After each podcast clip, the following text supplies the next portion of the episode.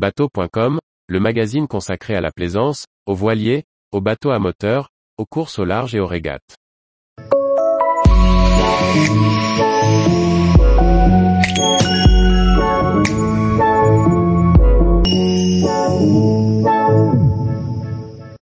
Préparation d'un voilier de voyage au fond d'un atoll polynésien. Par Julie Leveugle. Après avoir délaissé son voilier pendant près de trois ans à sec, dans un chantier naval des îles Tuamotu, Charles retrouve son bateau et le prépare pour un grand voyage. Aperçu des travaux réalisés et de la vie de chantier, dans le contexte particulier d'un atoll au bout du monde. Après trois longues années au sec sur l'aire de carénage du chantier naval d'Apataki, le voilier de Charles mérite quelques travaux pour être remis en service. Une fois parti de l'atoll, il n'y aura plus de possibilité de mettre le bateau à sec avant Tahiti, à 250 000 nautiques de là. Aussi, avant de reprendre la mer, il lui faut contrôler les éléments importants et le bon fonctionnement du voilier. Pendant les trois semaines que nécessiteront ces travaux, il travaillera et dormira à bord, sur le chantier. Sur l'aire de carénage, l'ambiance est conviviale. Les équipages œuvrent surtout le matin et en fin d'après-midi, pour éviter le soleil écrasant qui domine pendant la journée. Les travaux se font en présence des nonos, de minuscules moustiques qui se développent dans la lagune juste à côté. Après avoir fait l'état des lieux de son bateau, Charles commence le remontage des différents éléments. Les messagers mis en place dans le mât lui permettent de facilement repasser les drisses, et les différents schémas qu'il avait pris le temps de faire à la dépose facilitent les travaux. Le voilier est rapidement regréé. Charles remplace certains feux endommagés par les rayons UV, comme le feu de navigation à l'étrave et le feu de mouillage en haut du mât. L'intérieur nécessite beaucoup de rangement et nettoyage. Il vérifie la péremption de l'armement de sécurité et contrôle la nourriture restée dans les coffres. Certaines conserves sont périmées depuis longtemps ou n'ont pas résisté aux conditions de stockage.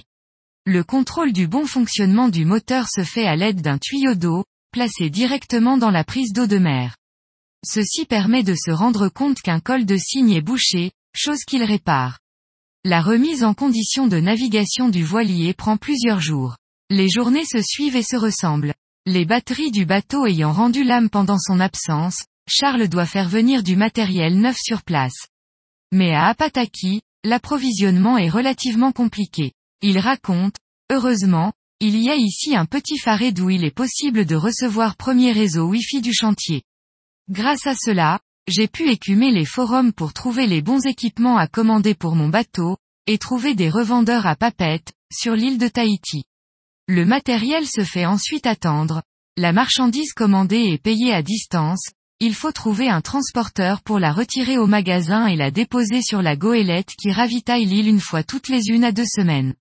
Le chantier est si éloigné du reste du monde qu'il favorise les rapprochements entre les équipages présents, sur le petit atoll, on partage fréquemment outils et compétences avec les bateaux voisins.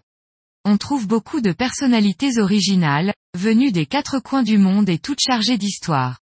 Charles précise, j'ai d'ailleurs pu rencontrer Olivier de Kersozon, venu réaliser des relevés bathymétriques dans le lagon d'Apataki avec son trimaran. Chaque soir, les requins nourrices domestiqués viennent chercher à manger et marquent la fin de journée. Les équipages se retrouvent alors sur l'estacade en bois pour profiter d'un apéro couché de soleil, ou se rassemblent sous le petit phare pour un repas partagé. Puis chacun part dormir à bord de son bateau, en attendant de continuer les travaux le lendemain.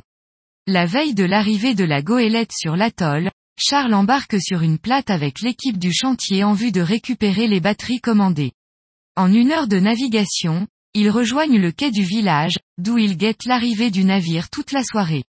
Vers deux heures du matin, ils peuvent enfin retirer la marchandise. Après quelques courses au village pour ramener des provisions alimentaires à tous les voyageurs, ils rentrent au chantier le lendemain.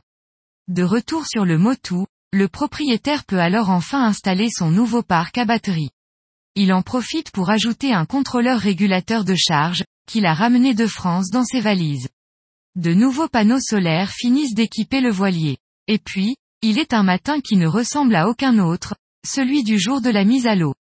Charles se presse pour réaliser l'antifouling sur la coque du bateau. Lorsque la peinture est terminée et que la marée est suffisamment haute, l'équipe du chantier vient poser le bateau sur le chariot pour la mise à l'eau. Dès que le voilier flotte à nouveau, le navigateur effectue les dernières vérifications. L'étanchéité du tube des tambours et des différentes vannes sont contrôlées. Il est alors enfin prêt à appareiller pour de nouveaux horizons. Tous les jours, retrouvez l'actualité nautique sur le site bateau.com. Et n'oubliez pas de laisser 5 étoiles sur votre logiciel de podcast.